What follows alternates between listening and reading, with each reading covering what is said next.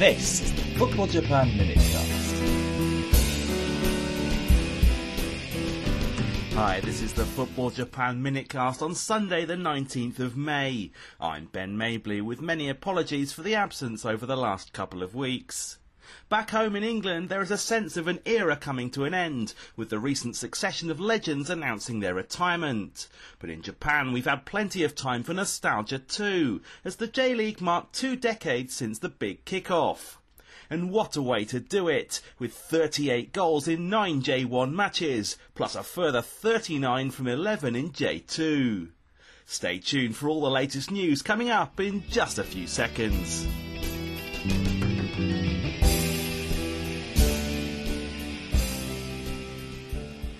Well, hello again, and at the end of a week in which the J League celebrated its 20th anniversary, Kashima Antlers hosted Nagoya Grampus in a repeat of perhaps the most famous fixture from the league's opening weekend in 1993. That match had seen the 40 year old Zico completely overshadow Nagoya's famous foreign signing Gary Lineker in scoring a brilliant hat trick as Kashima ran out 5 0 victors. The Brazilian was on the pitch again two decades later to greet the players of both sides ahead of Saturday afternoon's game, before taking his place in the VIP seats to watch his old club complete a 3-1 victory, despite falling behind to Yoshizumi Ogawa's goal after 24 minutes. Yasushi Endo cut inside past Marcus Tulio Tanaka and fired through a crowd of players to equalise for the home team just before the break. Before second half strikes from Atsutaka Nakamura and Yuya Osako sealed all three points. Kashima remain the most successful club in Japanese professional football history, with seven J-League titles. But surprise package Omiya Ardija are still the team to beat this season, after moving five points clear at the top with a 2-1 win over Shonan Bellmare. The Squirrels' record 21 match unbeaten run finally came to an end with defeat at Vegalta Sendai last weekend. But they demonstrated their determination to bounce back after 15 minutes when Daigo Watanabe cut the ball across the penalty area for Zlatan Ljubijankic to backheel in the opener. The Slovenian then hit the bar two minutes later, only for Shonan to counter and win a corner, from which defender Kazunori Ono headed the visitors level.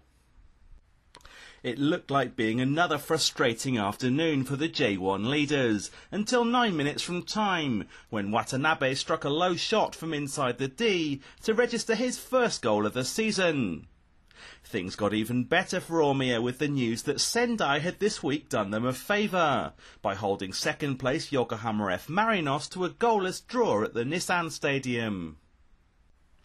The latter scoreline allowed Urawa Reds in third to close within a point of Marinos with a game in hand, thanks to a 6-2 thumping of struggling Sagan Tosu later on Saturday evening. A Yuki Abe penalty was all that divided the sides at half time, while a seesaw second half left Tosu fighting for an equaliser at 3-2 with 10 minutes to play.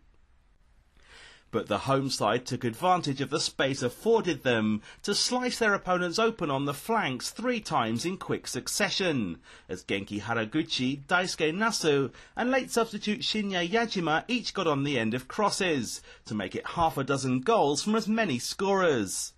Tomoaki Makino and Shinzo Koroki were the other Urawa players on the scoresheet. Defending champions Sanfrecce Hiroshima enjoyed a similarly prolific afternoon to stay in touch with the leading pack, thanks to a 5-1 drubbing of Ventforet Kofu. Paraguayan international Jose Ortigoza gave Kofu a shock lead after just four minutes, but Hisato Sato levelled almost immediately with a shot that flew in off the underside of the bar, the first of three goals for the new J1 top scorer that afternoon. Hiroki Mizumoto took the ball past Hideomi Yamamoto and scored with an excellent effort from outside the box to put Hiroshima in front just before the interval.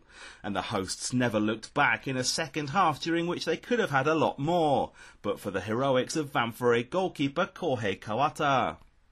In the end, they settled for five, Sato completing his hat-trick to take him to nine for the season, before 18-year-old midfielder Gakuto Notsuda scored his first ever J-League goal four minutes from time.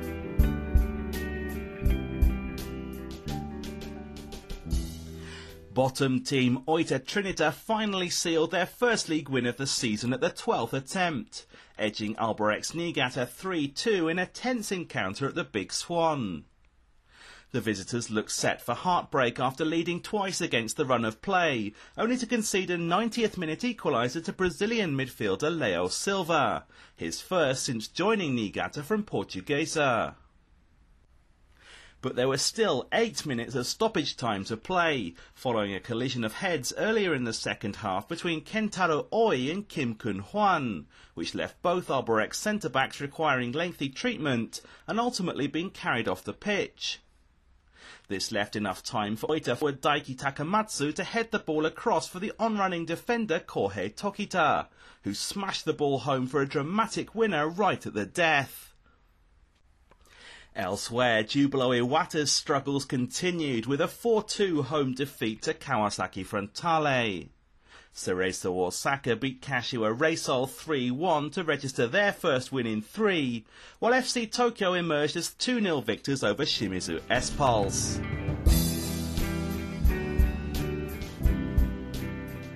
Now some J2 highlights to finish up with, and there were thumping victories for both Montedio Yamagata and Gamba Osaka on Sunday afternoon, with the former racing to a 6-0 rout away to Gainare Tottori, while Gamba were 5-1 winners at home to second from bottom Thespakusatsu Gunma but Vissel Kobe remained three points clear at the top, after beating Ehime FC 4-2 to make it 10 wins from 15 so far this season.